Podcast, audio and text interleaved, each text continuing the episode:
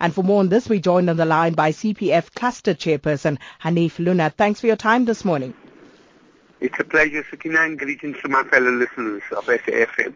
Um, Mr. Loonat, what is the situation currently like in Mitchell's Plain? It's volatile. It's it's created a ambience that's not uh, con- conducive for our youth and our residents in the area to live in. So, given that the situation uh, seems to have, you know, gone on unabated for the longest time, what kind of intervention do you think is needed in Mitchell's Plain and other gang-affected areas like Manenberg? It's unfortunate that our partners in the Department of Community Safety and the South African Police Service haven't what we've been preaching for a long time, that is to educate our communities rather than speaking to these gangsters. Uh, by speaking to these gangsters, uh, we are actually giving them the recognition and the power to, to, to, to increase the, the membership.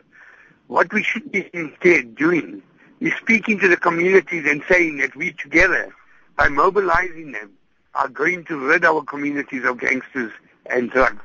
And in this way, we're going to successfully eliminate the scourge that is uh, uh, really putting our people in a, a predicament.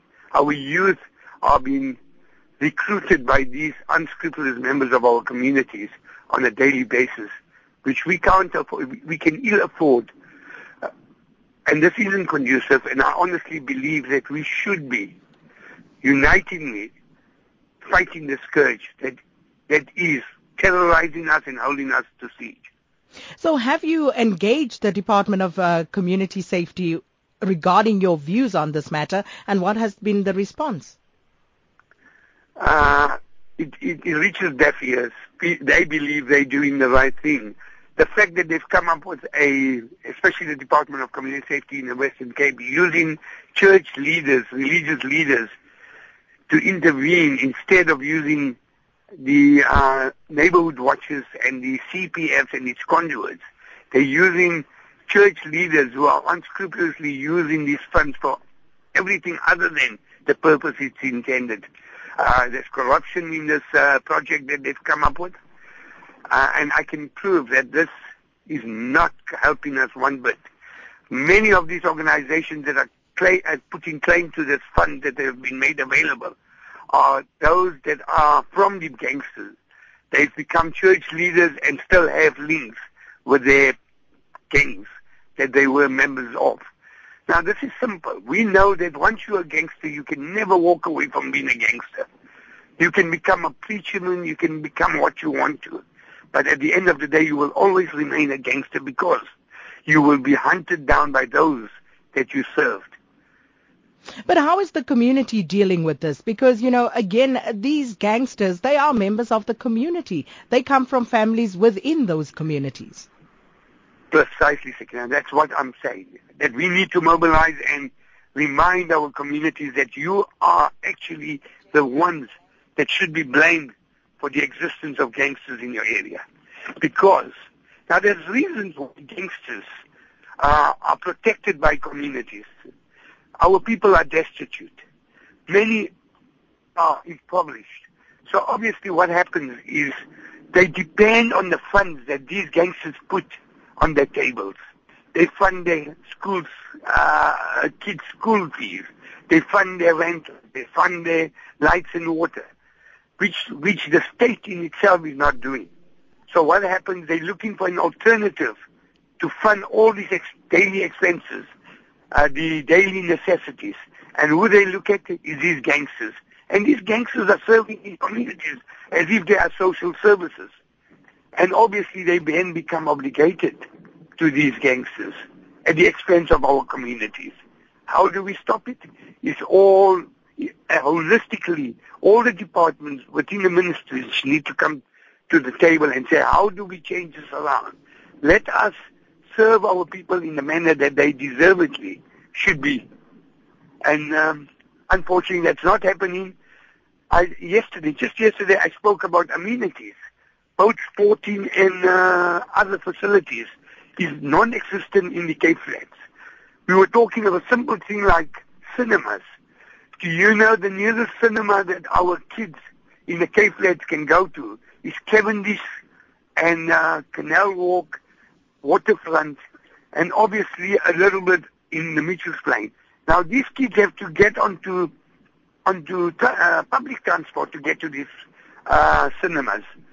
And the fact that it's non-existent in the Cape Flats, it makes them vulnerable because in the taxis they get recruited, they get introduced to drugs, and obviously the expenses incurred in fulfilling just one aspect of their life, and that's to go and see a movie. Now, if we can create more cinemas, bring more sporting facilities, indoor sports facilities, because I come from Gauteng, and I know in the Gauteng area, practically every town has an indoor facility, which makes it conducive for our communities, and they can utilize that, keep our kids uh, alternatively occupied. Well, thanks so much for that, uh, CPF Cluster Chairperson Hanif Loonat. And we join on the line now by Mayoral Committee Member for Safety and Security in the City of Cape Town, JP Smith. Thanks for speaking to us this morning, Mr. Smith. Good morning. Now, I'm sure you've heard what Mr. Loonat has had to say, but what is your reaction to this past week's gang activities in Mitchell's Plain?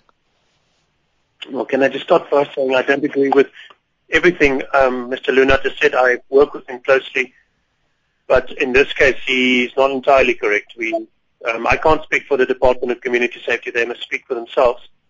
But remember, mean, the city controls 3% of the police in the city of Cape Town. SAP controls the other 97%. so the question must firstly be, well, what have SAP done? How many arrests have there been for the murders? How many people have been charged? And out of that, we must determine and how many people get convicted because that's the whole problem with gang violence in the Cape Flats, is that nobody is arrested, and in the rare case that people are arrested, no, there are very few convictions. And that's the critical issue here that we must measure. So why is that the case? The gangsters are running around killing, and what will stop them if they are not convicted? So well, that said, the city tries to do, has now tried to move into much of this space that is not effectively being occupied by the criminal justice system. And uh, we've created our gang and drug unit We've created our um, stabilization unit. We're going to try and do really deep cleans of Manenberg, um, just to make a real dent in the Manenberg uh, situation to see if we can, uh, if you sustain an operation, if you can really disrupt and dismantle some of the gang infrastructure. And in the meantime, the gang and drug task team will also be um, uh, looking to see if we can uh, to go after Mr. Smith, this has been a long running situation. So what are you going to do d- differently this time around? Oh, we seem to have lost uh, JP Smith there. Um, we'll try and see if we can get him back. But obviously, a very worrying situation if um, you know people are not getting arrested, and uh, more importantly, even if they do get arrested, when they are not convicted, because what sort of message does that send out to the community? But also, you know, um, Mr. Loonat, they're lamenting, um, you know, the fact that the communities actually lack recreational facilities that these uh, children could possibly use um, is also a cause for concern. But uh, we do have uh, Mr. J.P. Smith back. Mr. Smith, I was asking, you know, um, uh, this uh, situation on the Cape Flats with gangsterism has been going on for quite some time. So what are you going to do differently this time around to try and deal with it? Okay, I don't know where we got cut off, but I was explaining to you that we control only 3% of the police. So there is a limit to how much the city is going to deliver, and we control no part of the criminal justice system.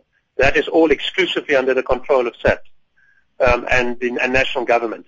So all these questions you must ask of national government because the failure to get anything more than a 2% conviction rate for, the, for gang crimes is what allows the gangsters to carry on killing. If you're not convicted and put away, you can carry on doing what you do every day. So the city is part of moving to the, some of the space that national government isn't being effective in. And we've created the gang and drug task team and a stabilization unit. And we're trying to do a proof of concept in Manenberg where we have now assembled all the bits we need, my special investigations unit, the uh, gang and drug task for the targeted operations and the stabilization unit to saturate the area. We're going to see if we are, if we do a really deep cleanse of Manenberg for three months, if we can completely dismantle, severely disrupt that gang infrastructure, destroy the gang economy around gang and um, guns and drugs, and go after some of the leadership working with asset and forfeiture and trying to get some more convictions there. And if that works, that's a model for us to expand to other neighborhoods. But quite frankly, these are things that national government should be doing. The fact that the city has to move into this space is very problematic. What about the lack of um, uh, facilities and amenities that you know the people of the Cape Flats can actually make use of, and hopefully can be used to actually deter young people from uh, falling prey to gangsterism? I'm not sure that I completely agree with that statement. I mean, certainly the city can't be blamed for cinemas. Cinemas is not a local government competency. Mitchell's Plain has, uh, as an example, has three um, shopping nodes uh, in in Mitchell's Plain, and uh, they have cinemas there. That um, Mr. Loonat might well have been referring to some other um, neighborhoods, but you know, I grew up in a in a large neighborhood on the eastern side of the city. We didn't have a cinema. The nearest cinema was also some distance away, and Okay. we didn't uh, engage in violence. But there are um, sporting facilities. The problem is you can't begin to run effective sporting facilities and after-hour facilities when the bullets are flying. So the first thing that has to happen in some of these communities for those facilities to start up and work is stabilization. You first have to get the shooting to stop. And we're doing a lot of social investment at the moment. Manenberg is about to get deep investment, which was Plain had a 300 million rand investment in public open space upgrades and facilities. Mr. Smith, with respect, you sound as though you are saying, well, you know, the people of uh, the, the Cape Flats basically need to take charge of the situation themselves first, because you keep telling me what it is that the city cannot do. So what is it that the city can do to actually help with this situation? Well, I think the distortion in the narrative here is the fact that the a major player when it comes to crime is missing in this conversation at the moment and keeps its head below the battlements, forcing everybody else who doesn't have the power to fix these things to, to fall around frantically and try and resolve things. But from our side, we're doing a great deal. Aside from the what now 46 million rand a year that we spend on on um, fighting gangsterism on a dedicated basis with policing efforts, uh, none of which happened before 2006. We have also made huge investments in, uh, for instance, through the violence prevention through urban upgrading program in Harare and other nodes in Khayelitsha, where a very significant expenditure was made. Hanover Park, Manenberg, and Nyanga are all about to benefit from the same, and some of the work there has started already. Um, and there are uh, entrepreneur development programs. There's matrix drug treatment clinics. Um, there are after-hour programs. There are mod centers in many communities, including in Mitchell's Plain, where youngsters can go after hours and be kept busy.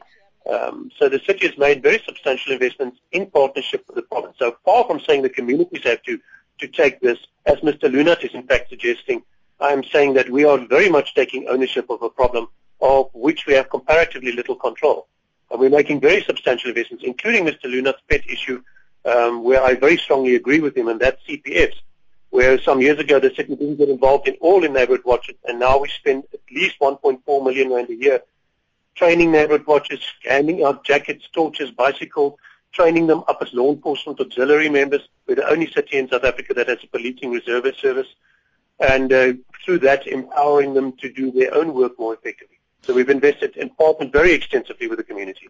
And um, just a quick one before I let you go. Uh, another issue that uh, Mr. Loonat raised about uh, the city basically engaging uh, the, the, the government engaging the gangsters, and uh, in so doing, actually legitimizing them. Well, he's referring to a program run by the Department of Community Safety in which they um, partnered with a community, with an organization referred to as CORE, um, which tried to broker some ceasefires between the gangsters. And, and that's a strategy that they stand by, that they say is correct. Mr. Luna disagrees with that strategy. Um, I have a different take on the matter. The city has targeted its work on the individual, higher risk individuals. So we we go after especially young people who are just starting to get into the game through our ceasefire operation in, in um, Hanover Park, which has had very impressive results. In Hanover Park, we've managed to bring down the attempted murder rate by 34% and the actual murder rate by 52%, and this is according to the crime stat, not my wishful thinking.